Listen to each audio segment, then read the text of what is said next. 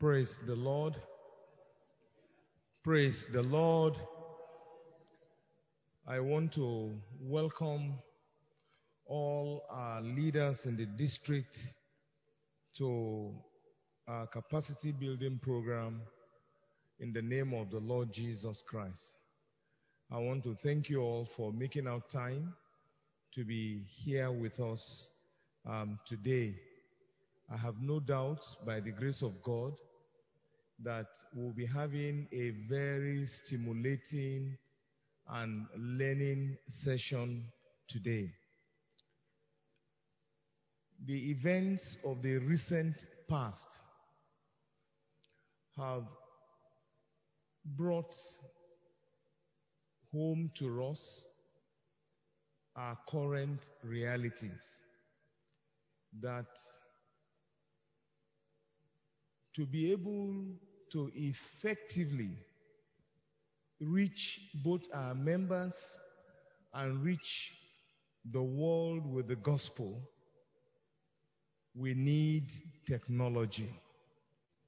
If we had any doubts before the pandemic, the pandemic has taught us and shown to us that the way into the future is really for us to embrace technology.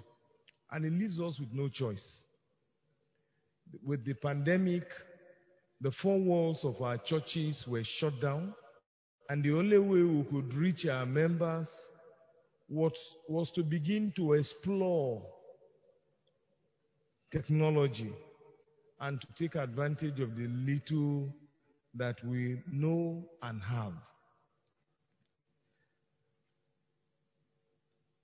Today, and as we go into the future, we want to begin to build on our knowledge and understanding of technology and also see how we can leverage technology to more effectively reach our members, reach the public with the gospel, and take fuller advantage of the full gamut of technology that is available and is evolving. And the beauty of it is that in our district, we are blessed with people who are vast in technology. And by God's grace, we will continue to leverage this very key and rare resource that we have available to us and we get them to continue to help us as we build capacity in this area. Today, we'll start in that series by looking at how we can leverage technology to drive church growth. And we have with us someone who is eminently qualified to give us a very in depth exposition on this area. Our own dear brother Ademola Adebise, some of us know him, and perhaps um, some of us have never met him, but um, we'll be meeting him today by God's grace. Our brother Ademola had his first degree in computer science from the University of Lagos before he veered into management and accounting, became a chartered accountant, went into consulting, and then came into banking. Uh, Brother Demola is currently the managing director of Wema Bank, and he has been at the heart of the digital transformation that that bank is undergoing currently, and he provides leadership for that initiative. I'm sure many of you would have heard of the ALAT. ALAT is um, the brand name for the Wema Bank digital platform, and it is indeed a great platform. When you go into it, um, you'll be amazed. And our brother Demola last year in November completed his Bachelor of Theology So you see the, the, the blend and, and, and the rich mix that um, we have in him. He completed his Bachelor of Theology and his dissertation was on this subject. And that's why we approached him and um, requested that he should please come and um, help us out. And he has graciously agreed in spite of his uh, very busy schedule. So we are very, very delighted to have our brother Demola Debishe share with us today. And I really want us to pay very close attention as he makes his presentation. And after that, we'll have a period of about 30 minutes that um, you can ask questions, you can um, also make comments, and I'm sure he'll be too glad to respond to our questions. I want us to put our hands together as I invite our brother Demola Adebise to please um, step forward.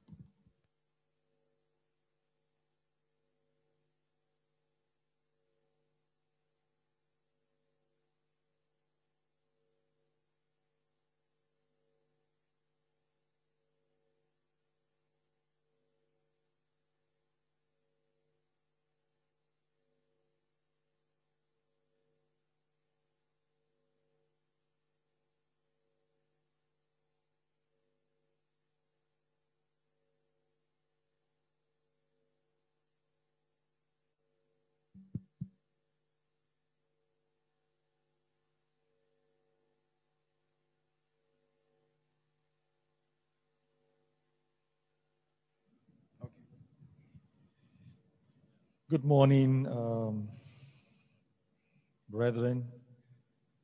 I want to thank the senior pastor and the district overseer of the VGC districts for this great privilege. I believe it's a great privilege because uh, we have, as you rightly said, I mean, we have great brothers in the fold who are eminently more qualified to speak on this topic of um, technology, the use of technology for church growth.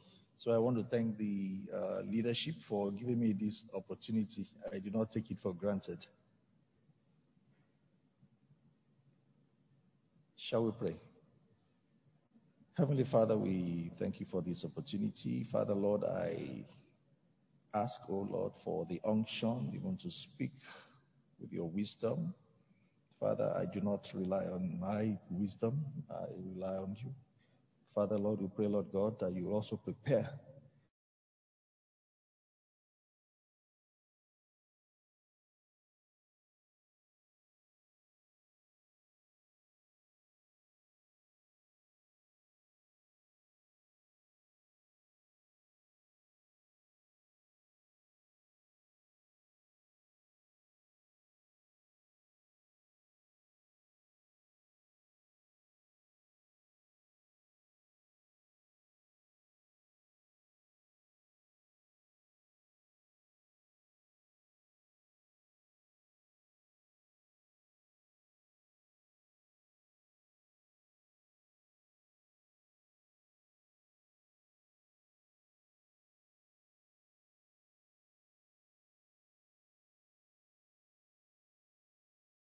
handled last year uh, during the pandemic.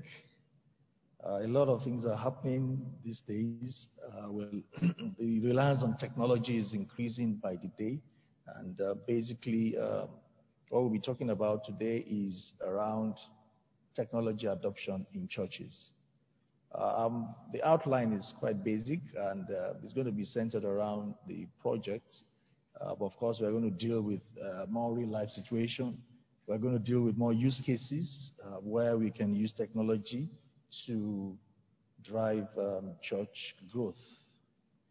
Uh, we'll be looking at the introduction to the study it's also important to lay the context very well. Um, there are schools of thought who think that technology is bad. Uh, other schools of thought that technology is good. Uh, we're going to be looking at the biblical basis for the study. And then, of course, we look at the study itself, the outcome of the study, and the learning points um, from the, this study. And then we then use that to make recommendations to the church.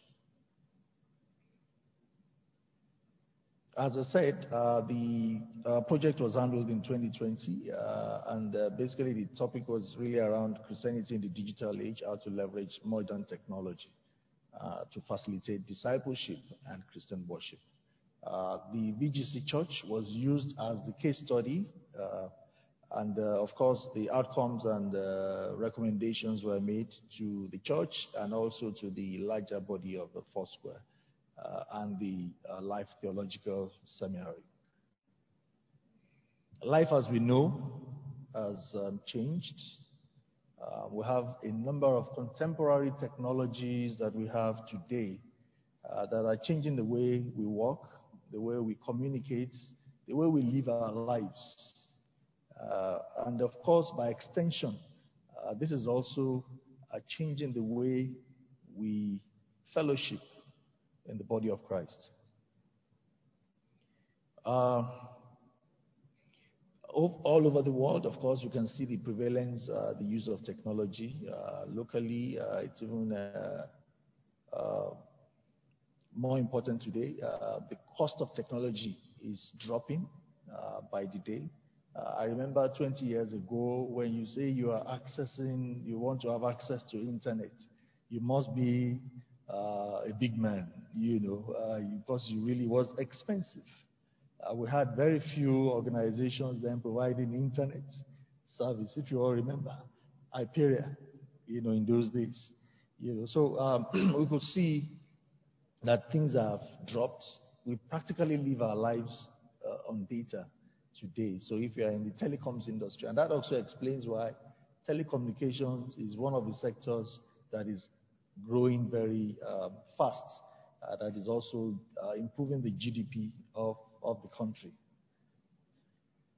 The church is not left out. Um, we, we, see a lot of, I mean, during the pandemic, we're all locked down. Um, unfortunately, a number of churches will not operate uh, because of the social um, uh, styles or social development and economic lifestyle of the people around there.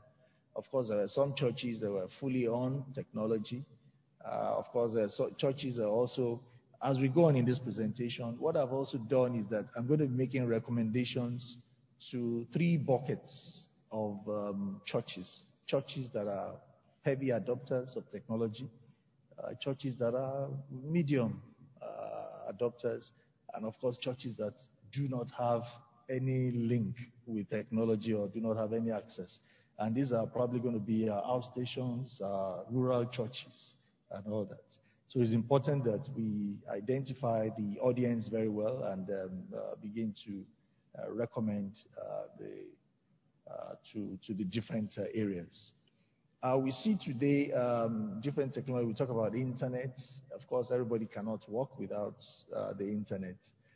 mobile phones, what you see is that lifestyles are changing uh, everybody is moving towards the mobile, you know, to be able to do whatever they need to do, pay, make payments, order for things, goods, uh, do all sorts, you know. Uh, so basically, the mobile is there, and that is where we all, uh, everybody is today. Um, social media, we all, I mean, we all talk about Facebook, YouTube, and all that, WhatsApp.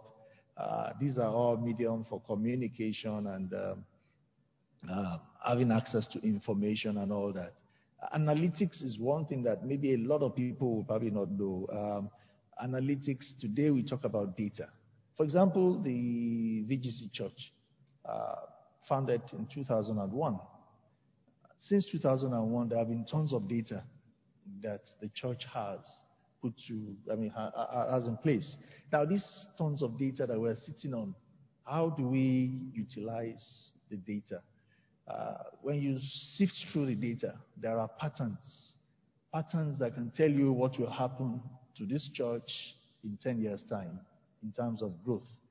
Uh, uh, patterns in terms of attendance, patterns in terms of giving, you know, and all that. So we can actually see um, patterns in that. And analytics actually allows you to, to, to do that. Uh, today we talk about data is the new oil.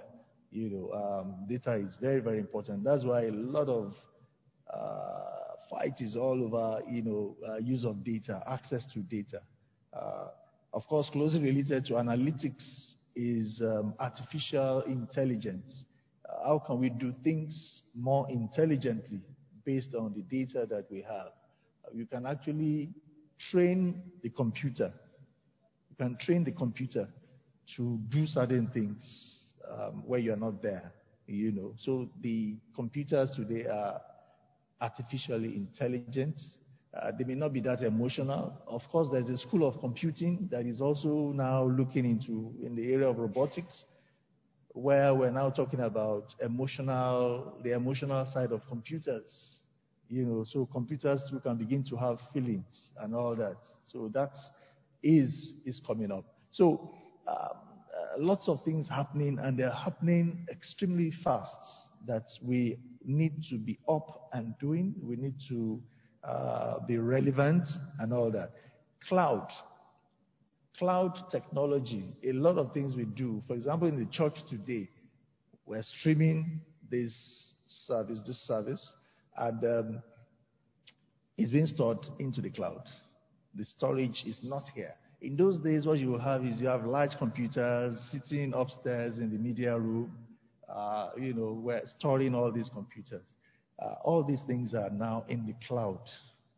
You know, so it's sitting somewhere, you know, that we don't even know where the computers are, but it's being stored. Also, processing power is now being pushed into the cloud. So a number of all the things that we do are in the cloud. Uh, something a bit very technical, well, uh, but is what reality today is augmented reality. I can be here today speaking and I have an audience in Abuja listening to me just like we're listening through Zoom, but they're actually feeling the impact as if I'm with them. They can actually feel it. Augmented reality is actually combining the physical feelings together with, I mean, the physical uh, uh, feelings together with the fact that um, you're actually uh, uh working uh, remotely. So you can actually be in um, Los Angeles or anywhere in the world and actually believing or thinking that I am actually in front of you talking to you. But meanwhile, I'm actually talking from the VGC church. Augmented reality is also something that is eh, be very useful also, also for our youth, for the youth in understanding the Bible. You can actually go through the Bible, some areas in the Bible, and you're actually visualizing what is happening.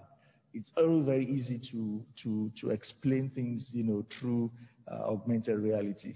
Uh, blockchain. Today, everybody, what, when we may mention blockchain, what people see is cryptocurrency, you know, and all that. Of course, there are issues around cryptocurrency. Uh, Nigeria today we, is not a legal tender. It is not.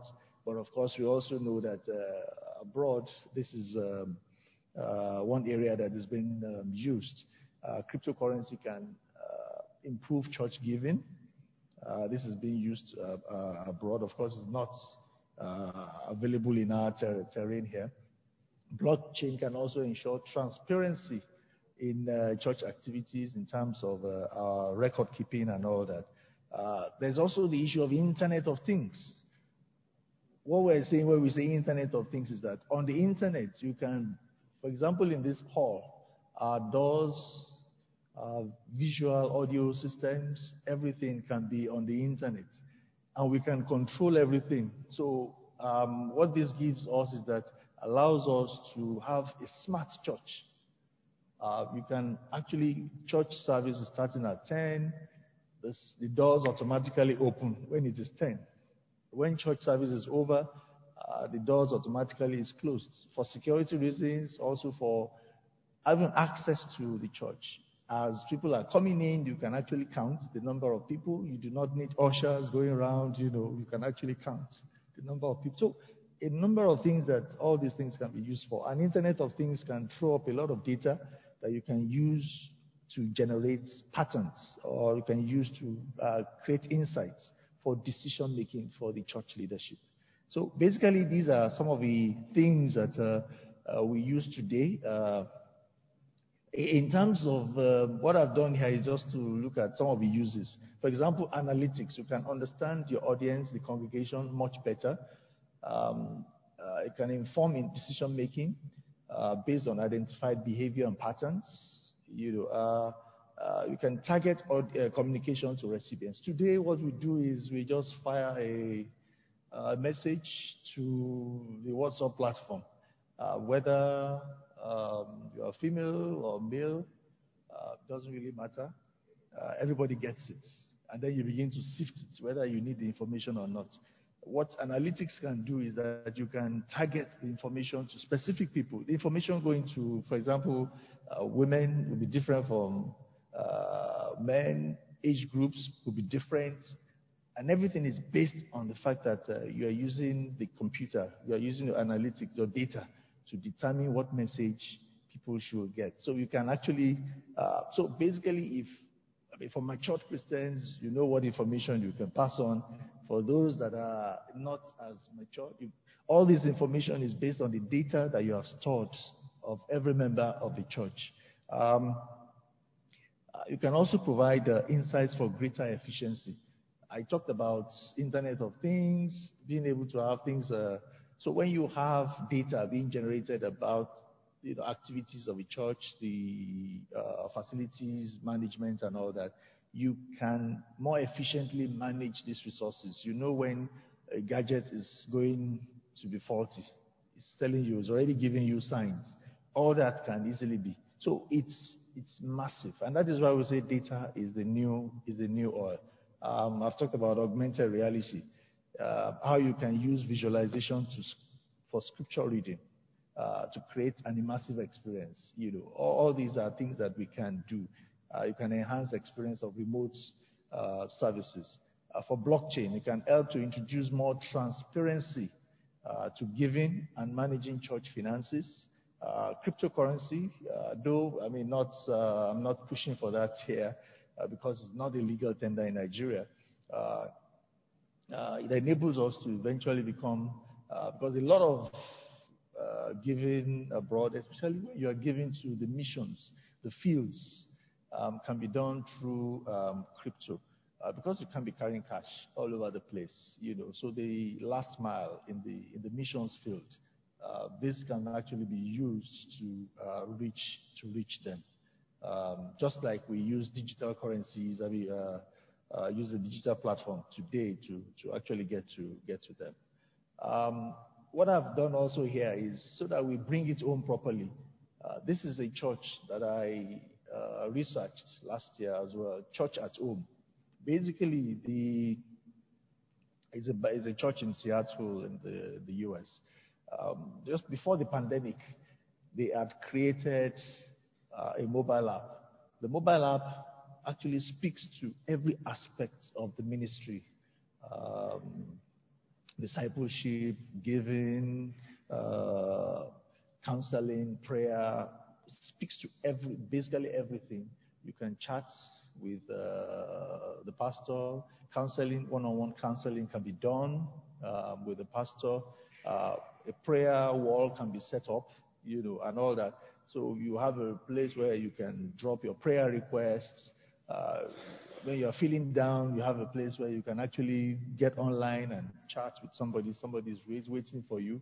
All the events of the church are properly uh, handled, and you can get messages. I get messages when it's time for prayer, I get messages when it's time for worship, you know, it tells you, oh, worship is in 10 minutes, you know, and all that. So it's extremely uh, powerful platform uh, that has been used. And they actually also know the territory you come from.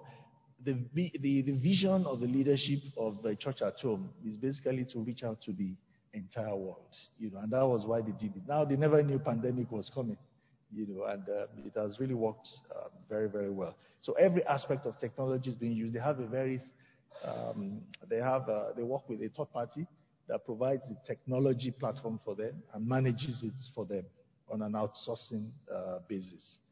Um, so I've talked about the issue of pandemic. I mean, we can't overlabel this. Uh, the pandemic changed dynamics completely last year.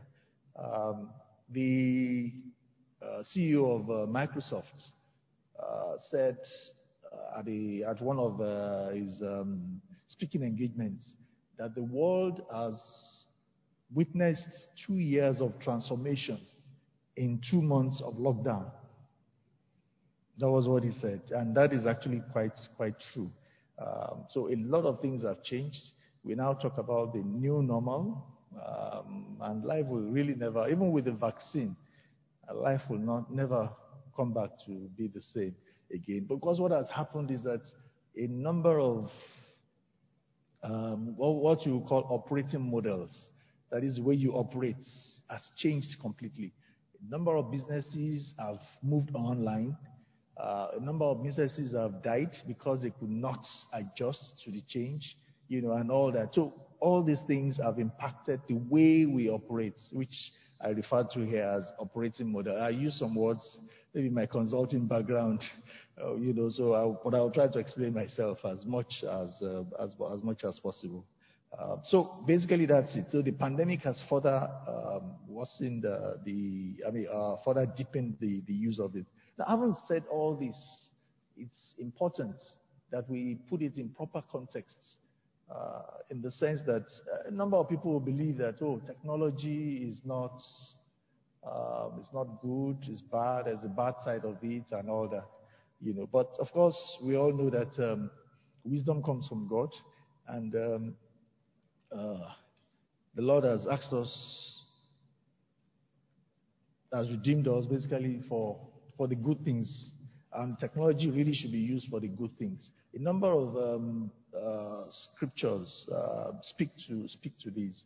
Uh, of course, we know in Genesis 6, when God instructed uh, Noah to build the, the ark, um, yes, research shows that uh, we don't have evidences of the dimensions of that in the Bible, but research shows that the ark was about 144 meters. 144 meters. That is half of the length of the Titanic that we all know today. The Titanic is about 269 meters in terms of length. Now, at that time, we need to cast our mind back. What could have, I mean, Noah was not, there was no account of Noah being a, maybe an architect or a civil engineer or whatever, you know, but the wisdom came from God. Again, we can see evidences in Genesis 11, uh, the account of the Tower of Babel, when they were trying to uh, build the tower to want to be like God. Of course, I mean, uh, again, research shows that the tower was about 2,400 meters uh, three times the height of the present Burj Khalifa in Dubai.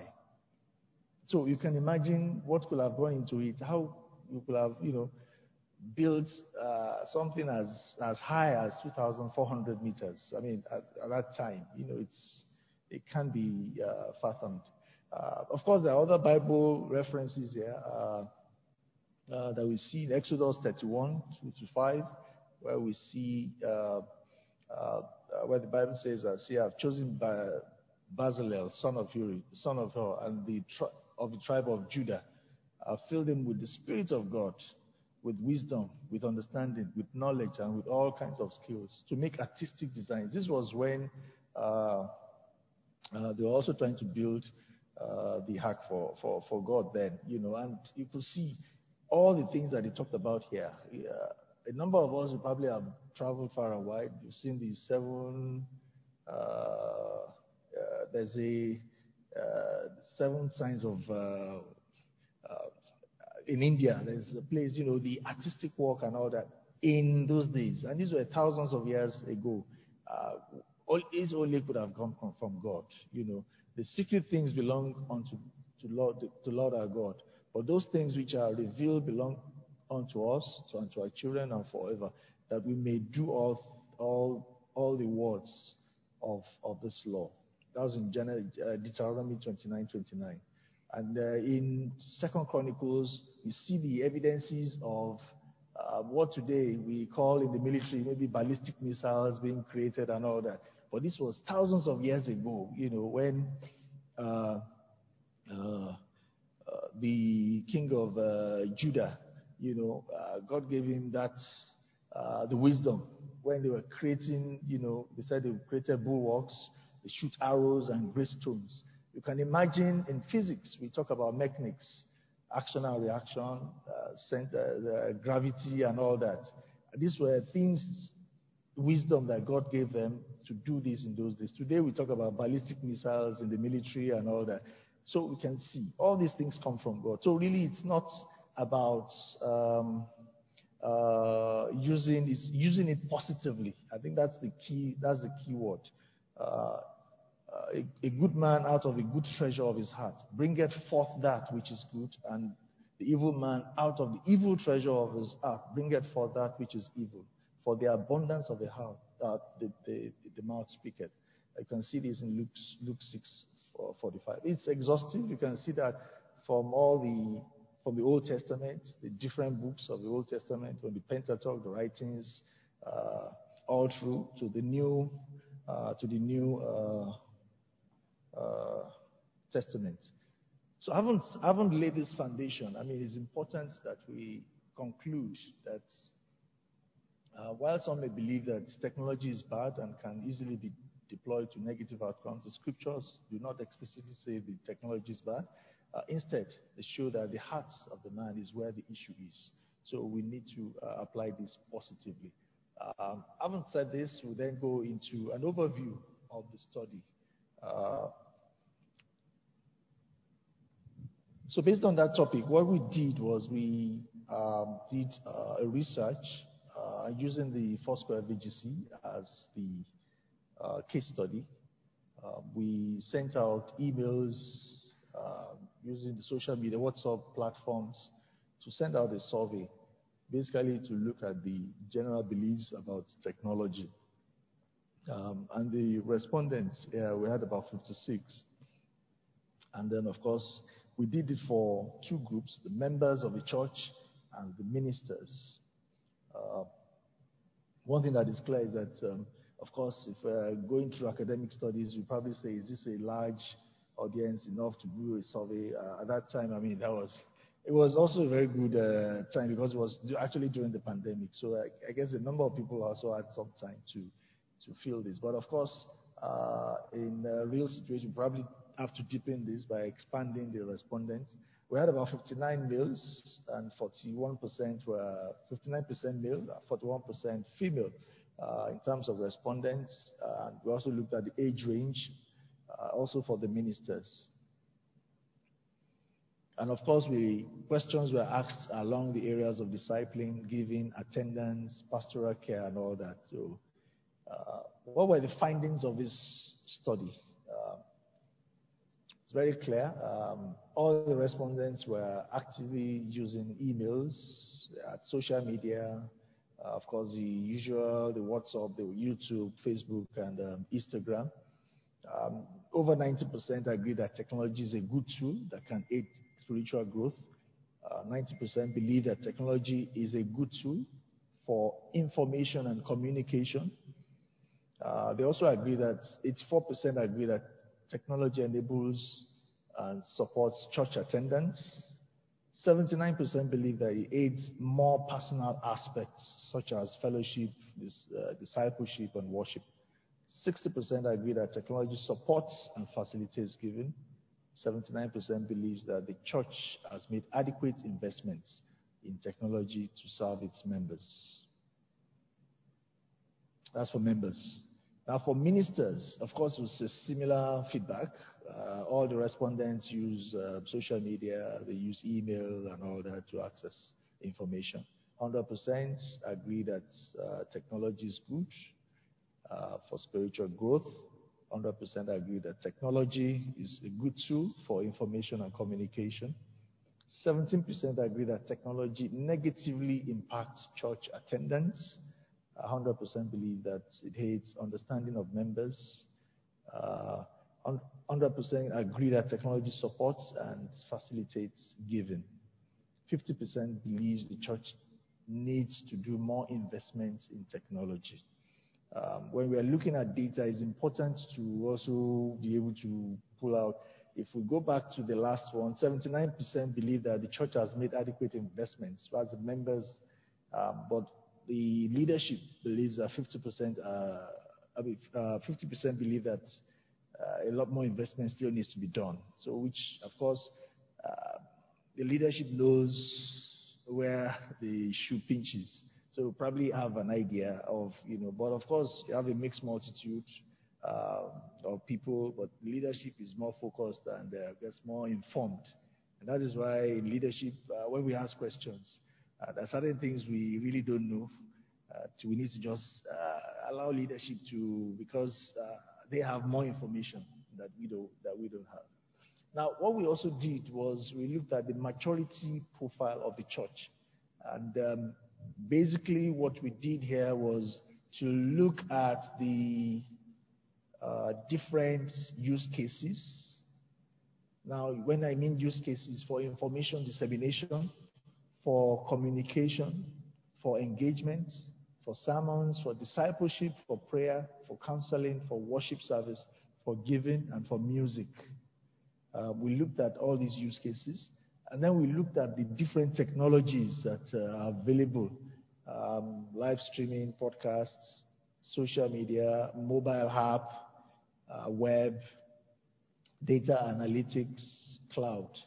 And what we what we did was basically we tried to on a rating scale of um, zero to five, where five is uh, extensive use of technology for that uh, use case, and where zero, sorry, where zero is um, uh, no use for the technology or, or, there's no basis. For example, if we pick something like um, counseling I mean, there's no way you can use live streaming for counseling. So there's really no basis for, for that. Uh, same also for social uh, media platforms and all that. So those are the kind of things that we looked at. Now, if we're making, looking at this data that we have here, you can see that um, we still have a lot to do in the area of um, uh, maybe using mobile apps to, to further uh, deepen uh, spiritual growth. Uh, as you can see there, there is um, very limited uh, use. In fact, there are plans for the future uh, in terms of use for mobile app. I do know that some work is being done on that right now. so, so these are the kind of things that um, came out from this um, study. so, in summary, what we'll see is that technology already plays an important role in the lives of the leaders and members of the church email addresses, and several social platforms are already quite popular. Uh, uh, also, we see that um, respondents acknowledge that these various tools have impacted their spiritual development, especially in the areas of information, communication, and engagement. It means that there is an opportunity for the church to use technology much more actively. With the right spiritual guidance, these modern tools can be deployed to spiritual ends. Uh, the third thing here coming out is that the church currently utilizes various technology solutions to enable worship. Uh, there's room for growth to do more with technology beyond uh, basic uses. The more immersed members become in their usage and adoption of these technologies, the greater the responsibility of the church to match it. Therefore, it must be a greater effort to understand and articulate the best approach to this. So these are the um, findings from the study. Having done that. It's now important. Let us now apply this um, uh, to make recommendations for the church. And um, one of the things we've done here is uh, to understand that one size does not fit all. There are churches in the rural areas, outstations. There are churches in the semi-urban centers, and there are churches in the urban centers the use of technology will differ. Um, so what I've done is basically uh, three zones in the districts. Uh, these three zones have 11 churches. Uh, the churches are at various stages. I do know that during the pandemic, some of the churches will have even shut down completely. There will been no way. Rather, just the pastor struggling with his data to call members during that period to keep them, you know, engaged. Uh, we also do know that there are some other churches like the VGC that were permanently on. You know, in fact, we recorded more attendance. Uh, uh, giving was even not giving did not did not diminish. You know, and all that. So you could see. So it's difficult to make recommendations just one size fits all. It's important. So what I did here was basically to look at the socio-economic development of the location, in the location of the church, and then the general well-being of the community, the educational level, because it's also important. In the rural area, you probably not have access to those skills to be able to do all these uh, things that uh, our media team are doing. So basically, we have three broad categories that we've come up with here. And um, digital novice are those that I will say are the rural, are the outstation churches. Uh, what are the characteristics? You'll begin to see these are low technology infrastructure penetration. Uh, the penetration and adoption, you know, possibly they are possibly in the rural areas, the outstations. They have no funding uh, available for technology investments. You know, lack of skilled manpower also to drive the technology initiatives. The second group, what, what I will call here the digital curious, or the medium adopters, you know, uh, basically what are the characteristics here? Medium technology infrastructure. Uh, they're in the semi-urban areas of cities, but not necessarily city centers. Uh, they have limited funding, uh, different from the first group that have no funding, you know. And then limited availability of skilled manpower to drive the technology initiatives. The, third group, uh, which is the digital native, um, that's the high technology infrastructure. Uh, uh, they, they're in the urban city centers. They have considerable funding available and then there's also avail- availability of skilled manpower. So you can imagine the firepower of uh, the VGC Church in terms of technology uh, uh, brothers. You know, so really it's. Um, so these are the three uh, buckets that um, I try to categorize this into, and then for each of them, we now try to rec- make recommendations. Now. Um, for the digital novice churches, or the low adopters, as I call it today, uh, the, uh, we make recommendations along people process technology. Um, uh, having a consulting background, of course, we always break everything in life down to people process technology. you know, so um, for people, it's important. Uh, the fundamental basis is to continue to provide sound biblical teaching and training to people through whatever means available. Uh, we need to take advantage of opportunities to educate and upskill ministers and members on the role and importance of technology. Uh, this is one of the things that we're doing today. Um, the youth are generally more adventurous and receptive to new and emerging technologies. We need to give them more responsibility uh, and involvement to drive the digital multimedia uh, in this uh, ministry. Uh, in terms of processes, uh, of course, there are no processes. Um,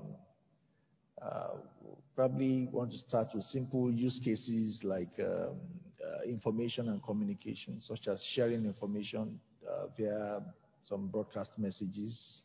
Um, as people become more comfortable with digital channels, you can look out for additional opportunities, uh, recording short videos and sending, um, sharing via chats uh, like WhatsApp and um, Telegram.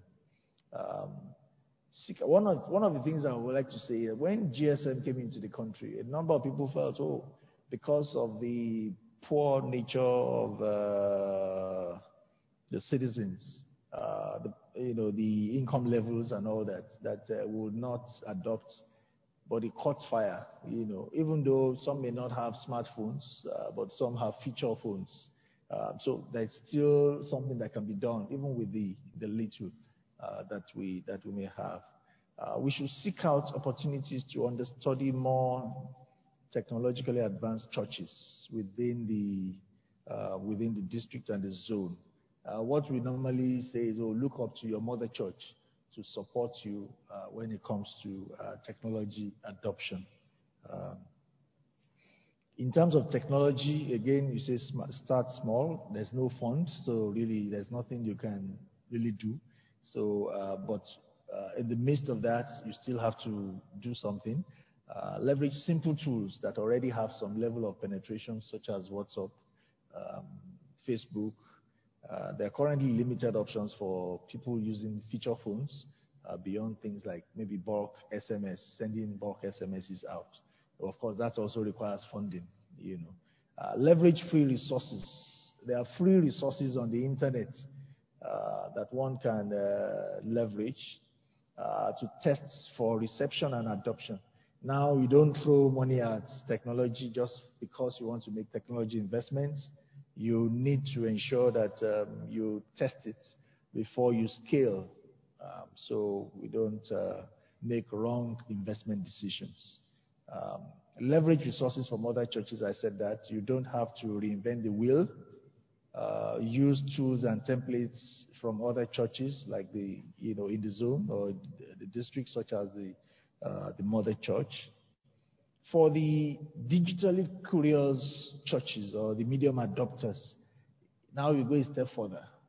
Uh, the fundamental basis continues that uh, you provide sound biblical teaching, uh, you know, uh, take advantage of opportunities to educate and upskill ministers. Um, set up, in this situation, you can actually set up a department. In the first uh, instance, of course, there's, no, there's nothing to even set up because you're just um, uh, starting. But here, you set up a department, a unit that will focus squarely on uh, driving technology usage within the church. Um, a lot of all the youths, that could be the starting point. Start with simple use cases like information and communication under processes, um, using the social media handles. You can set up social media handles, pages for uh, for use. You know, Facebook, Instagram, Twitter. These are you know very common uh, platforms. As people become more comfortable using digital channels, then you look out for additional opportunities such as setting up YouTube channels uh, to share or stream content. You can seek out opportunities to understudy more technologically advanced churches and adopt their processes. Um, that's what we say is always important. Leverage uh, other churches. Uh, as I said, one size cannot fit all. Again, for technology, simple tools that already have some level of penetration uh, can be used. We can leverage also free resources online and test for reception before adoption. For example, things like Zoom, Google Meet, and all that are platforms that can be used for, for, for this purpose. where investment is to be made, look out for pay-as-you-use license arrangements to enable you minimize the costs of, uh, usage. And for the digitally savvy churches, uh, here it's a bit deep. Um, you now begin to go a bit deeper in terms of uh, what activities need to be done. You need to actually start considering hiring subject matter experts and professionals in the domain in both advisory and ex execution capacity. Um, having paid staff will ensure high quality outputs. Um, yes, we all want to serve God, but again, one is to also speak to the livelihood of uh, people to ensure that they are properly uh, well engaged. Uh, critical roles such as social media managers, designers, we need to have a proper structure for the digital uh, multimedia ministry. Uh, so you can even get to having things like uh, designers, um, data analysts, uh, content managers, and developers. And depending on the level of sophistication, you can actually have software engineers, you know, that will um, assist. Of course, you may also consider outsourcing uh, to a company that can support uh, the uh, the technological uh, use, uh, adoption. Uh, you can augment this with, as I said, paid resources and volunteer staff to ensure that there is knowledge transfer Uh, when you when you lose one thing in technology today is that you lose people virtually every day. Um, it's one war for talent because the skills are not readily available and uh, the good ones are very expensive. So what you see is um, people jump ship very easily. So what you do is have a mix of paid and volunteer staff where you can transfer uh, knowledge. Train people constantly. Of course, training is important uh, as um, technology is rapidly evolving, so things change very, very quickly. In terms of processes, this, this is the time to sit down and have a disciplined documentation for processes. In the digital multimedia industry, I mean, uh, ministry, you must have clear processes for certain activities. Uh, when services are to start, what are the things that you, platforms that you're using, how are you using it, who is using it, at what time. All these things must be properly documented so that if for one reason or the other people are not available, you have a document that you can actually uh, rely on. Focus on standardization of processes in such a way that you can be reused. Some of these processes can now even be used by the uh, daughter churches, you know, uh, over time, you know. So it's just a matter of ensure there's no point reinventing the wheel, you know. Uh, we'll create templates and artifacts that can easily be transferred and adopted.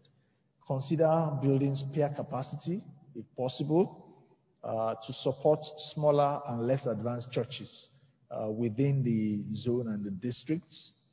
Uh, developing a shared service model. Now, what we mean by shared service is uh, you're building an infrastructure that many people can use at the same time. Uh, that's what we mean by shared services uh, on the hub and spoke arrangements. So that is what we're talking about. Now, uh, talking about technology, um, there is uh, adequate funding or enough funding, so you can consider bulk license purchases to be able to support surrounding churches, uh, conduct regular user engagement, you know, uh, and research, so that you are not deploying technology for the sake of deploying it, but in a meaningful and impactful manner. Uh, for core infrastructure, I think it's important to. Hello, am I lost? Oh, okay. Uh, for core infrastructure, it's important to leverage flexible models such as cloud that allow you to pay based on usage and not incur huge upfront costs. So really, these are the uh,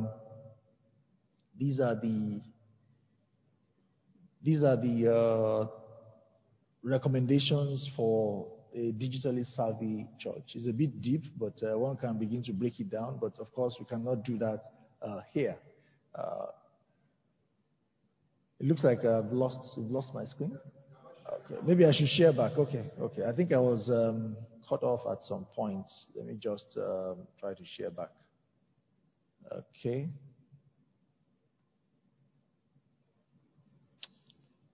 I believe it's okay now? Okay, good. So, so as I was saying, we're on uh, the digitally savvy um, church. So the recommendations and uh, all that. I talked about um, the use of uh, bulk licenses that can also be shared with surrounding churches.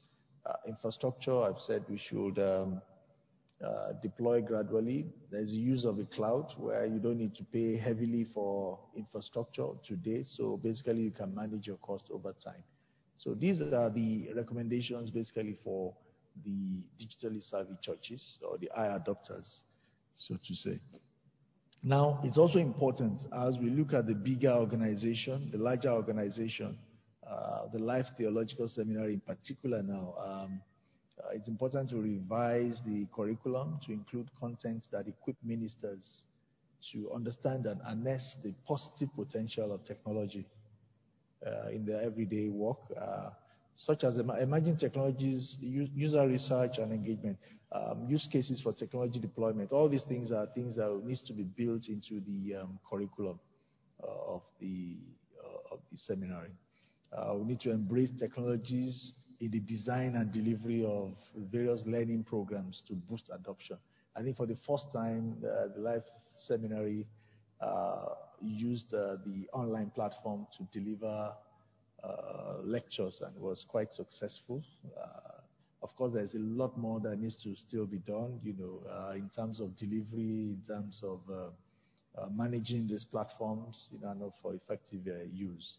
Also consider including practitioners and subject matter experts as part of the faculty or advisory board to shape discussions around technology content and um, implementation. So these are the recommendations that um, we have. Uh, we've talked about the different use cases. Uh, we mentioned the particular case in Seattle where everything is done on the mobile app. Uh, we've tried to identify uh, all the different uh, buckets of uh, churches that we have and try to make recommendations uh, towards, towards them in the use of technology. Um, I think at this point, um, I've got come to the end of this presentation, and I just want to thank the leadership for this opportunity. Thank you very much.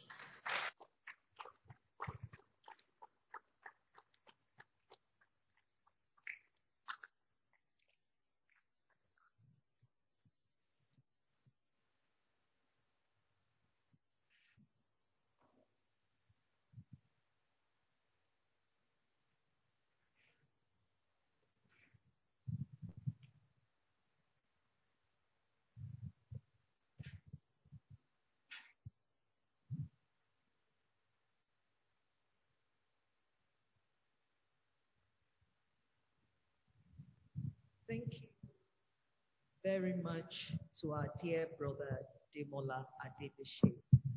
I think that was very insightful, very deep, um, great learning, even for um, those who are used to the subject, and I'm sure even for those that are not very used to the subject. He's made it very simple, sound very simplistic, like we can all become digital natives overnight. Thank you very much, Brother Demola. Um, we do sincerely appreciate you. So we're going to go into a time of questions and answers very quickly. We will be taking questions from on-site and also online. So in case you have any questions or clarifications for Brother Demola, please can we see by a show of hands? I don't know how I'm going to see the ones online. Will they be flushed? Green? Okay.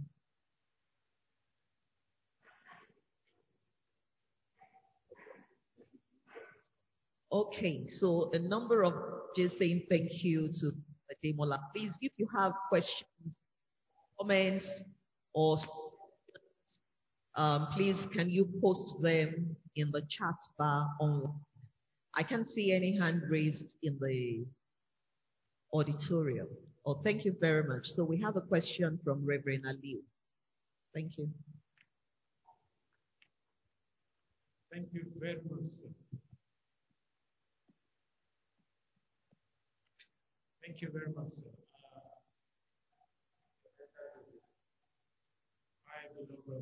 Uh, well delivered. Well, before I say that, I think it's um, without mincing words. This is likely to be one of the greatest lectures in terms of church growth. And I, I really want to thank uh, the district overseer and the leadership for allowing us here this lecture. I have one clarification, a simple one, which is that in the data you provided, sir, you said 17% believe it negatively impacts church attendance. Uh, I don't know whether you can clarify. Is it physical attendance? Does it exclude? I mean, if, for example, I'm connecting one year, always connecting online, not appearing in the church, is that what you mean? Or it totally disconnects me? I'm not coming to church. Is that what it means, sir? Then number two, I don't know.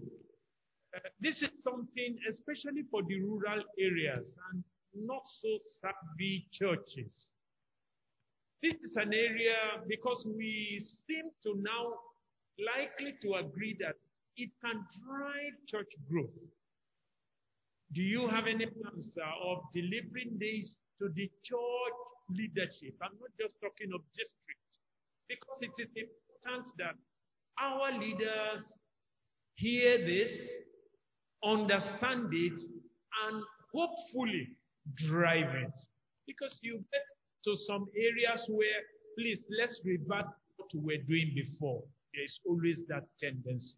So, do you have any plans like that? Because honestly, I'm in total support that we should drive it. It's one major area that truly can impact church growth. Thank you, sir. Thank you very much, Reverend Ali. We'll take one more question from Philip, who is online. Take another question from on site, and then we'll give Brother Demola the opportunity to respond to those questions. Brother Philip Adegoye, please go ahead with your questions. You can unmute. Thank you, sir. Thank you very much, uh, Bro Demola. Um, uh, and I think the tips uh, are pretty much um, relevant and they are very apt. Um, and um, going by the three broad categories um, that you put various churches, the digitally novice, the digitally curious, and the, uh, the digitally uh, native churches. And I believe VGC Church fall under that category. Uh, the third category.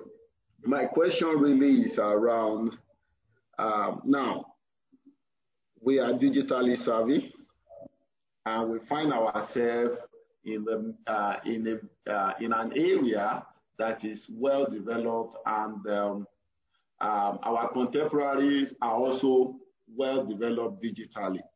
Um, um, so what I'm trying to get at is how do we really balance when it comes to um, the cost implication of you know maintaining and sustaining uh, the infrastructure that is needed to remain digitally relevant you know in our uh, area. How do you balance that with um, uh, you know sometimes it's difficult for you to justify some of this um, capital spend um, when you are expected to actually relate it with church growth, numerical increase, or so again, the, the question is, is there a balance that one can actually, you know, um, drive towards in managing how much we spend on putting um, digital infrastructure, multimedia, multimedia infrastructure in place, and at the same time, um, you want to ensure that yeah, this is the right one to drive um, the right people, the, the, the good number, uh, and all that, you know, growth in the church. Thank you. Thank you, Brother Philip. Your question is noted. I think it's Sister Jumoke that I can see up there. Yeah. Really? Yeah. Okay. Sister Jumoke, you have the floor. Thank you. Um, beautiful um, presentation. But I just want to add in that, okay, for us that um, deal with a lot of um, market men and women, um, that you might think that digital native, they really advanced. I have suppliers in my 12 that uses WhatsApp. They will snap the product to us and they use the voice notes so that to minimize their credit, they will record what they have to say. I know of a church that during the pandemic, they were using the WhatsApp voice notes. They put all the church members on the group. The pastor will use the voice recording. He will record his message and they gave um, 500 naira opportunity for every, because once you have it, you just buy the airtime on your network and you can be on. So you don't really need to be, um, I don't know how to say it. So there are ways that you can penetrate the people in the rural sector. So we should not um, relegate them that they are not savvy or whatever. They are eager. In my 12 in Lagos market, a lot of people are selling their products. They will, they will, they can reach you and churches can leverage on that. So my question now really from your presentation, you said 90% um, during your surveys talk about email, email use. I think it would be good for our church because we don't really, uh, really, um, how would I say, taking a maximum use of email. I know that we can use more of our email platform to send messages, send new newsletters, um, do one thing or the other on our email apart from our social media. Because sometimes I want to listen to message or what. I don't want to go to social media because I am distracted. I am going one way. As I open, something will jump at me. And for me, that's, I don't, I'm worried.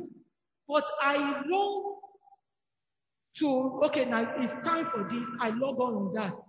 But there are tendency for you to be distracted while you're on the journey to do that. Thank you. Thank you very much. I think that was a great um, perspective. Um, so we'll allow Brother Demola to just take those four questions or five. Okay. Thank you very much. Um, the first question from Reverend Aliu, talking about 17% attendance and uh, a bit more clarity or some deep dive into uh, that. Uh, basically, it was a survey and uh, the questions were around um, church attendance. And uh, the person was actually, I mean, the group, the 17%, uh, actually giving their own views about, uh, and I want to believe that um, the, the, the, the background where they're coming from, they're looking at the physical church. That's where they're coming from. Because during the pandemic, um, uh, data will show uh, that we had more attendance online. In fact, it was an opportunity to actually bring in more people because I remember a number, some of my customers, my parents, and all that were joining the VGC church during uh, the pandemic, which uh, was was uh, quite difficult. The only thing was whenever they came to visit you, that was when you could bring them to church, you know. But they were all joining online. And um, of course, they were all using, also inviting people to join. So, and also at that time, we had quite a number of people from diaspora also joining very, very seamlessly. Um, what we have today is that in our house fellowship, we have uh, people joining us from the US, from Canada, you know, on the house fellowship. So attendance has actually increased. But I think the perspective of the 17% uh, that we have here um, is actually from the point of view of the physical, the physical church. Now, um, plans for church leaders. What the, I mean, I want to thank the church leadership for giving me this opportunity. Um, and of course, uh, from time to time, I, I will make myself available if given the opportunity to speak at uh, even larger audience, you know, on this uh, matter. Uh, so there's no uh, problem with that. Um, Brother Philip, cost implication of maintaining the digitally savvy church. Um, I said in the presentation that there are, first of all, yes, it's a balancing act, uh, but you also do not jump into. Um, one is the fact that costs of a number of these technologies are coming down. Um, yes, you need to invest in them, uh, but you also don't jump into them uh, just for the fun of making investments. As I said, you actually do, you can do pilots, you can do test runs to see whether or not this will impact, and then take statistics after the test run um, to confirm whether or not you should go deeper into that investment. Um, and then also in terms of how do you really maintain your operating expense uh, in, form of licensing, in form of what you what we see today is that investments, uh, processing capacity is being taken to the cloud. So you can, the number of all the things that we're doing today, all the storage that the digital media is storing onto, they're all in the cloud. If it was on ground, we're going to be paying huge amount of money to acquire storage capacity and all that. And um, it's, it's, it's really a large infrastructure. And then also when you are fully online, you need to have very robust and redundant um, capacity. So it's not about just investing here. What you see is that we'll invest in physical heavy equipment here. We'll also have one in a backup site to ensure that we don't have downtime. Because you can come in on a Sunday, something drops, uh, happens to the main site, you need to be able to fall back onto a backup site. So those investments are huge investments, and um, you can manage it by one, ensuring that you test the technology before you deploy. Two, you ensure that you move on to the clouds, you know, where, for example, here we're going to be maintaining these, those equipments have to be under very heavy cold. I mean, they have to be very, you need to keep the processors cold. So they must be in, so the ACs have to be on. Uh, what do you call it? The, uh, the generator must be on, on, you know, uh, you are on the PHCN. That's the cost. You need to maintain uh, those equipment. That's another cost. You need to keep people to maintain the equipment. That's another cost. So all these costs, by the time you build them up, they are very massive. So what you then do is once you just put it on the cloud, you are just paying for the service. Now, the other bit also is about obsolescence. Um, you, you probably say, okay, I've made these huge investments and technology to say today, maybe three, four years down the line, they talk about uh, the useful life, that uh, they are not supporting it. Um, what you then do is you have, you have to make another investment in four years, very huge investments. So you are constantly making those investments. But when you are in the cloud, it doesn't really matter. Zoom is not working today. You switch over to Google Meet or any other platform. You know, so really that is the that is the way to uh, to, to maintain it. And um, the last speaker, Sister Jumoke, rural, I think thank you for the use case. You also introduced the use case. Uh, and that again was, that buttresses my earlier points uh, when I said GSM, when it came into the country.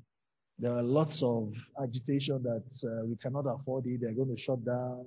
Nobody will be able to buy 15 naira uh, per, second or per minute at that time. That was in 2001 when the GSM started lo and behold, it became a real, uh, really picked up, you know, and everybody, and everybody was, uh, so, and as I said, when you look at the rural or the digital, the low digital uh, adopters, what you can do is, I mean, as you rightly said, I mean, voice, prepare the sermon uh, using a voicemail and send it to a platform. Everybody's on the platform. So everybody's kept engaged.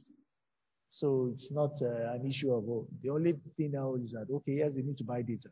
Now, if you look at the costs of going to the church and coming back home, you spend um, 500, 1,000 or so. So if you buy that data, you can actually use that to do two or three, listen to two or three sermons. So effectively, you're still managing the costs. So you may actually be able to manage uh, the costs. So really, it's uh, and today we are not talking about, um, in those days, you need to use satellite technology to be able to access those in the rural, far reaching area where technology cannot get to. But today uh, we have, uh, it's quite pervasive. It's virtually everywhere, you know, um, so you can actually, except you are in the missions field outside the country. But even in the missions field outside the country, once you are able to have access to the internet, that's the beauty about it over there you can connect to your mother church. I hope I've um, answered. Uh, Thank you very much, Brother Demola. I think you answered all the questions and very well so. I think we have another question in the auditorium, Pastor Olowo. Yeah, Pastor. Thank you, Brother Demola, for the excellent presentation. uh, uh, it's more of a question and, and my thoughts. for instance, we during the pandemic, we realized that there was a growth in the attendance of VGC Church, and we have people connecting to us from different parts of the world. Now, but if we flip that to the generality of the church, we equally have some churches that closed down during that period because they couldn't do anything. Now, I'm thinking that as a church, uh, is it not possible to have like uh, a program whereby we put structures in place, uh, even from the national church, uh, because these days the new general overseer now make brokers have services on Facebook on weekly basis, which was not available in first place before now. So that is using one social media platform to be able to reach uh, probably millions of people at a time. Now, if we now have a church uh, policy, setting up a church policy, whereby we categorize the churches based on the locations and what they can do as far as technology is. And as we are setting up that church or the one that is existing, we uh, put on that church the technology that is fit for that church. And we have a policy around it. If you're setting up a church or you're a church in a particular place, whether it's driven at the district or whether it's driven at the national, it, it doesn't matter. Such that those shared services can be available. There's no need for, uh, if, if, if VGC has, for instance, let me use Zoom, for instance. Zoom have facility for license that uh, you have how many users depending on what you pay for. So can a church like VGC have a license that can accommodate maybe five, six, seven, eight, nine, ten users at a time? And then the, the daughter churches within that district, excuse me, will be able to use that license either to stream their own services or to do one thing or other. What I'm looking at is if at the national we can have such a policy, and I think will be very useful along that line, useful in the sense that you have done a research in this area. At the national, this is thing that should be adopted, and then we look at rather than what a lot of pastors are fighting is fighting technology. They want to bring the people back into the church. They want to bring everybody back into the church. Yes, it's good, but they're not addressing the area where how they can improve on what is on ground. People would not have come to VGC Church if there is no preparation before the pandemic. There have been preparation, there have been training, there have been how do you present your program where uh, our audience, worshippers, are not just people that are here. We are conscious of that in timing, in everything. I think a whole lot of these should go together, and I'm hoping that at the national level we can have a policy around this so that every church within uh, the organization will be able to use one form of technology or the other and can improve their delivery of services uh, to the people. Thank you. Thank you very much, Pastor Lowo. Um, I'm sure Brother Demola would um, amplify those wonderful suggestions. Please, can the media unmute our brother online, Brother Michael Omo, who is here? He has a question and comment. You have the floor, Brother Michael. Yep. Good morning, Sean. And uh, thank you once again for coming in. I'm Michael Onguze from Abule Parapo Church. Um, basically, what I want to say is to leverage a little bit on um, the earlier asked question. Um, sir, in your organization, which is Wema Bank, you were able to leverage uh, barter by Flutterwave to resolve the payment system. And um, in the course of um, my findings, I discovered that you have an understanding with Eversend in which um, one could also do um, foreign currency. Now, I'm not talking about business here, I'm talking about evangelism here. Now, that technology I discovered is that um, Wema Bank was able to take its transaction out of its office and they took it out to the world, leveraging on cloud technology. But I'm not sure if it was, if it was Wema Bank that took all the responsibility of the cloud technology. I think it was Eversend that did it because Eversend actually had an account. So what am I saying? Is it possible, sir, that um, the strategy, this same strategy can be adopted in the Foursquare Church, Nigeria, in such a way that we have um, an understanding with a cloud technology organization, just like Wema Bank had with Eversend.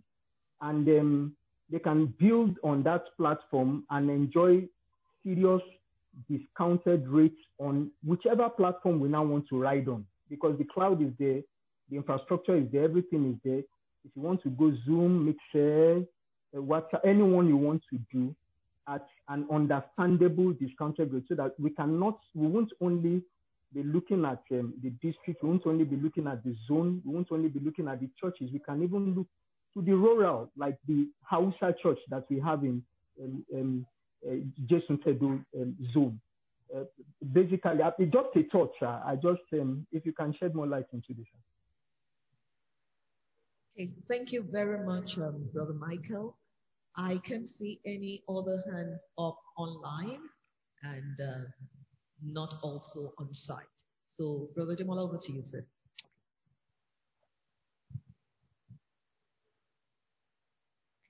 Okay.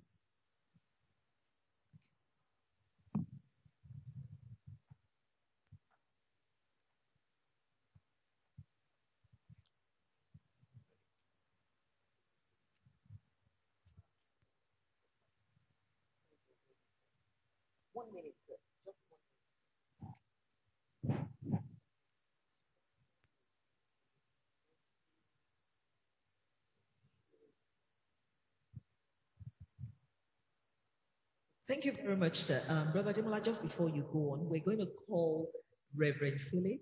Um, he's our zonal superintendent over Jesu Tedo zone, and he's going to speak on uh, perspective on how the zone has been able to leverage technology, the challenges that the zone has faced, and what is the outlook, and maybe also give some insight and ask some questions. Thank you very much, sir. Over to you, sir.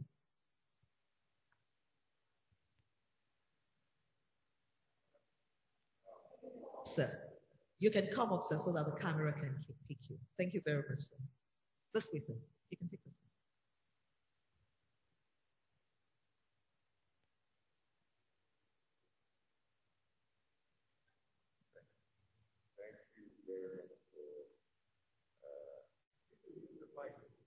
Thank you very much for the great uh, presentation.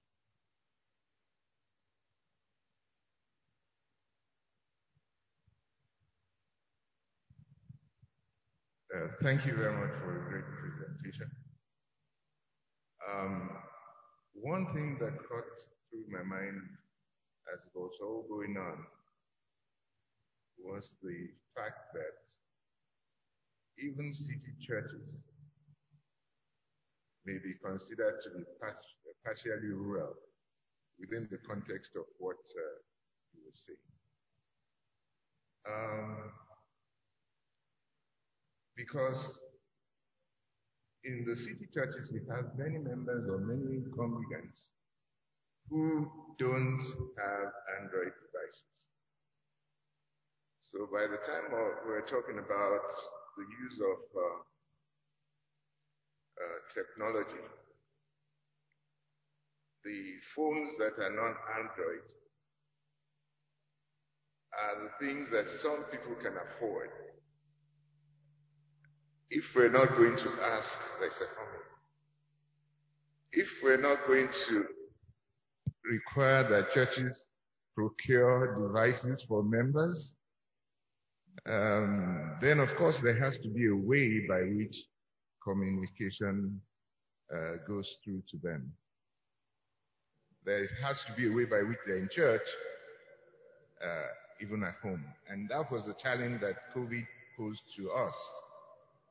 So we found that we started struggling initially with um, using WhatsApp. First chat, then the voice thing. And then we found out that people were still not being reached because they didn't have phones that could pick this thing. So we were now pushed on to a level in which we looked at those ones who you know, you may call the rural city, the rural in the city. And all they could afford is just the phone, you know, uh, what would we call it? You know, the, yeah. So, so they, they, they had the phones, And even some could not afford to sustain long calls. So the way out for us was then to look for a way of reaching them consistently and all, uh, you know, all the time. And what we found we had to start doing then was teleconferencing. You know, so whoever is going to communicate with them uh, for their church had to be the one funding the whole thing. So, you know, you, you do it at not too expensive rate and you succeed in reaching those people. The only challenge we have, uh, because we were so concerned about having an interactive church in spite of the lockdown, we wouldn't want to go on YouTube because the people on YouTube, they're there. They see what we're doing. You know, they may sing on their own. We don't hear their voices. Neither, you know, can, neither are they reacting, interacting with us. Um, so that's like a one-way communication. So we felt that for every service, every form of service, Sunday school, anything we had, there had to be back and forth communication. And that's what pushed us into going into that. But then that had with it some stresses. And perhaps that's where I'm going to say, you know, we, we would want a solution. Um, the stress was you had to be at different times on WhatsApp, on uh, the ordinary phones for teleconferencing, and then on Zoom. Uh, just because you felt that, you know, you don't feel the people, right? Uh, even if they feel you a bit, you know. So once you're not talking to them and they, you know, getting responses from them, or they, they are talking to you and getting response, they don't really feel they're in church. In fact, we found out that when we were doing the WhatsApp initially, some just dropped off. So the only way we could now increase participation was when we had this one that, you know, we could talk to those who, you know, uh, had no means of being on WhatsApp and all that. Then those on WhatsApp, we had to combine both voice and chat at the same time. But that meant we were conducting shift services, if you like to call it so. We would first of all run through the Zoom service. Zoom service is generally those who could afford it. Although in later times we now started, you know, giving some, you know, we are providing data for those who couldn't afford. But we also feel that it's part of responsibility if you want to worship the Lord to put in something. And like you said, and very correctly, uh, what you what you lose, uh, I mean, what you spend in coming to church uh, by bus, or Okada, or whatsoever, could be what you would spend on data. So in which case, there should be a balance, but it may not be an exact balance, because for some of those in the church community, they just walk across to the church. So for those ones, they were never spending anything. And perhaps even when they come to church, they didn't drop a cover, you know. So for those kind of people, you, you know, you want to find a way of reaching them by all means. And without increasing the stress of all those who will be ministering in the services. So it would be good if there was something you could just do that just linked everybody in one service and then still it's very interactive. But we've enjoyed Zooming uh, and we've also been able to increase participation by, you know, providing data for some, for some who say they can't afford. But we don't think it's the way to go to continue, uh, you know, keep providing uh, you know, funding the choice of going to church or not. They should be able to, you know, I mean, you put in something if you really want to worship God. But there could be some approach that would enable people uh, uh, enjoy being in church, and you know, so so the issue is you could have digitally savvy members and those that are not digitally savvy. Uh, all of them could be reached in some of these ways. But then the issue becomes you have some economically capable and those who are not so capable. and you want to reach them uh, with in an interactive uh, service, you know, and possibly not put stresses on everybody and also additional cost for those who, uh, because we don't have everybody who is going to minister come to church all the time.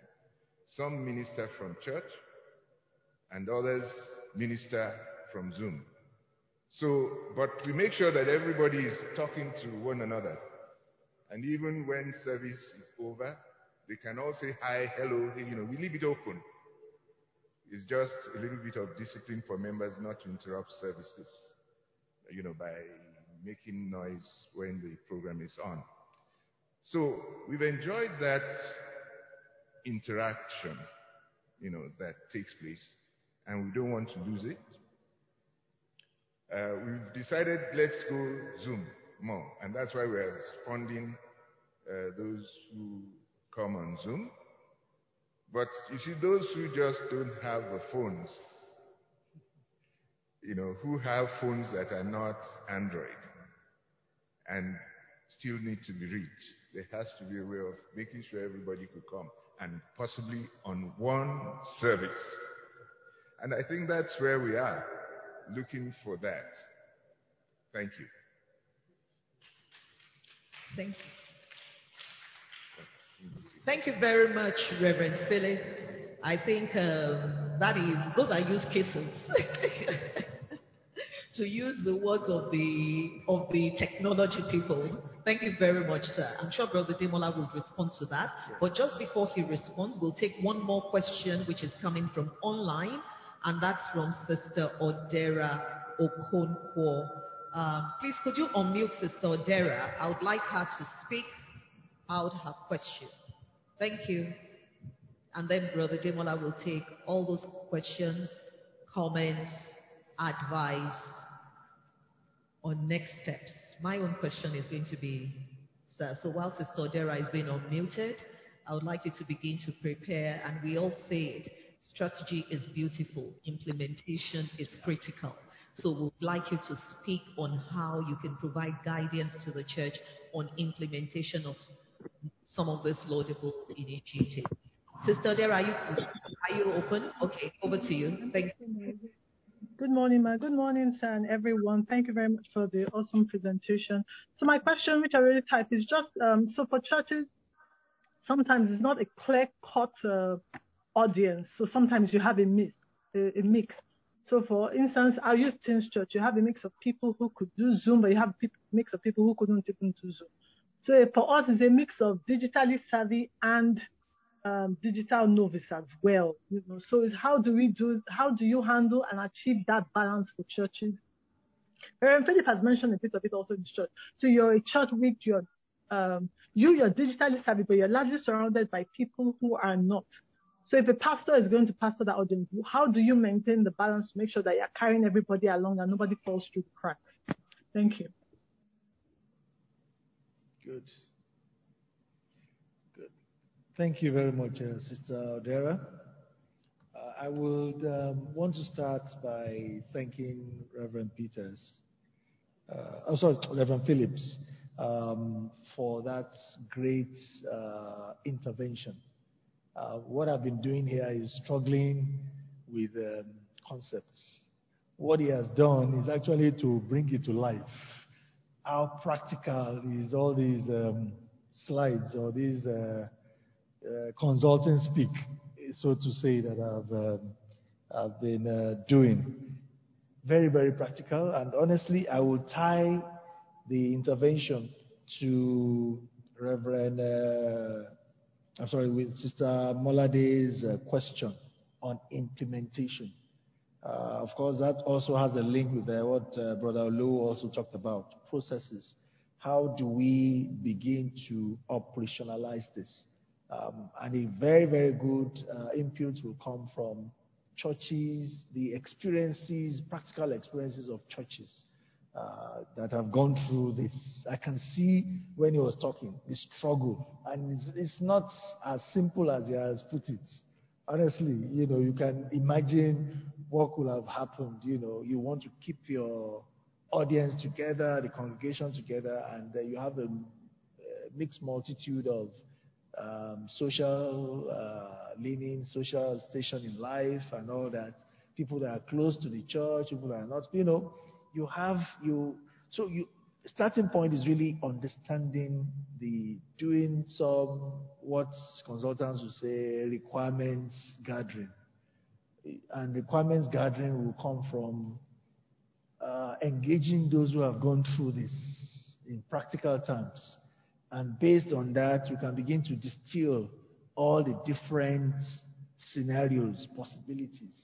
And based on those possibilities, you can then begin to come up with ways of um, uh, providing solutions to, to it. Uh, you know, so process is very key. Um, Borolo mentioned uh, process. How does church leadership Again, as I said, yes, we'll be willing to uh, engage the church leadership, uh, but more importantly is that mindset needs to change. And then once the mindset changes, we now need to look at how to create processes. It's all about structures. When you are building institutions, it's all about creating all the necessary structures and processes that will ensure this happens. Um, today, we talk about our mission work will create new churches, unchartered and chartered churches. We have different categories of churches. We'll then have to incorporate the technology implications based on experiences that we've had in the last one year, for example, um, to all these different types of churches. And of course, uh, the leadership, this can be incorporated into, you know, we have all these documents um, that guides uh, the church structure and all that. That can be incorporated into it because it's now we're now in the new normal. So really, we have to live our lives uh, accordingly, you know, and all that. So uh, I, I, I, think that is the way to go about it. Uh, looking at, I mean, we have to deal with mindsets. Uh, once we've dealt with mindsets, we then deal with the processes in coming up with the processes, we need to identify all the different scenarios, possibilities. And um, uh, Reverend Phillips has, I mean, had done a great job. In fact, he's made his uh, presentation a bit livelier in the sense that he has put uh, the practical uh, situation or conditions that uh, they faced. Uh, I would probably say they are in the middle so to say. But again, I deliberately avoided trying to uh, classify the churches in the in the districts. I didn't want to get into the politics of uh, of that, you know. But the the real issue is um, we need to uh, adopt a, global, a more global view if we want to adopt this. Otherwise, it will just be a VGC thing alone, and um, it may not. But the other the other way of looking at it, that VGC might have a very robust structure, which can then be exported to the national, you know. So we must start from somewhere because starting from the national we not really get too far because of different biases, different beliefs, and all that. So it's it's important to to note that. Um, Sister Odera again tried to, uh, I think. Uh, Reverend Phillips really response really uh, uh more or less addressed Sister Odera's question in terms of even in a digitally savvy environment like this, we have members that are novice, you know, uh, members that probably do not have the wherewithal to buy the necessary data or the gadgets to be able to connect to, to, to this platform. I think it's a balancing act. There's no one side, one, one way to deal with this rather than a combination of so many things supporting those who may not have the opportunity to, to do this, looking at other uh, platforms that you can use to reach them beyond uh, the, the, standard um, platforms that the church uses. You know, for example, I know uh, here uh, in the VGC church, we probably okay. Well, we also do that. We also, after service, we send out the voice uh, sermon to members. Again, is for us to ensure that everybody is on the platform. as much as possible. So maybe we want to review our policy on uh, WhatsApp because I think today what we just have, we have the CFM group, we have the FWI, uh, maybe the youths have theirs. But the question is, is there a process around who gets in and who is, you know, uh, members, worshippers, what kind of access or what kind of um, features or things that can they do on those platforms? We need to also begin to start putting rules around uh, using those platforms as well. Because I see at times people send messages that are not relevant to the platform, you know, and all that. So all those things need to, uh, there are processes that we need to go through to ensure. Because I think today, I'm not sure there's any formal um, process that the church has put down in terms of use of WhatsApp group.